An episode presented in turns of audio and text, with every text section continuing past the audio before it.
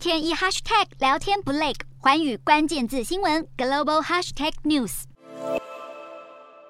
每台要价近五十亿台币，荷兰半导体设备大厂艾斯摩尔的极紫外光 EUV 光刻机，在美国的施压下无法对中国出口。而北京当局早在二零一五年的中国制造二零二五政策中，就喊出中国的晶片自给率要在二零二五年前达到七成，更积极从汽车晶片等领域力拼弯道超车。然而，中国财经媒体财新二十二号的报道中，分析了中国上半年半导体进出口的数据。尽管发现积体电路进口的总金额为一点三五兆人民币，超越原油，稳居第一大的进口商品，也让中国成为全球最大的晶片进口国。而在半导体的设备方面，上半年进口近四万台，进口额约一千亿人民币。如果单看六月，进口量单月下滑快两成，进口额一百五十二点三亿人民币，更是比去年同期减少了近三成，等于进口的数量和金额惊现双降。文章指出，进口设备的数量下滑，主因除了全球以消费电子为主的半导体产业需求冷却，还有半导体的贸易形势下导致设备交货的周期延长。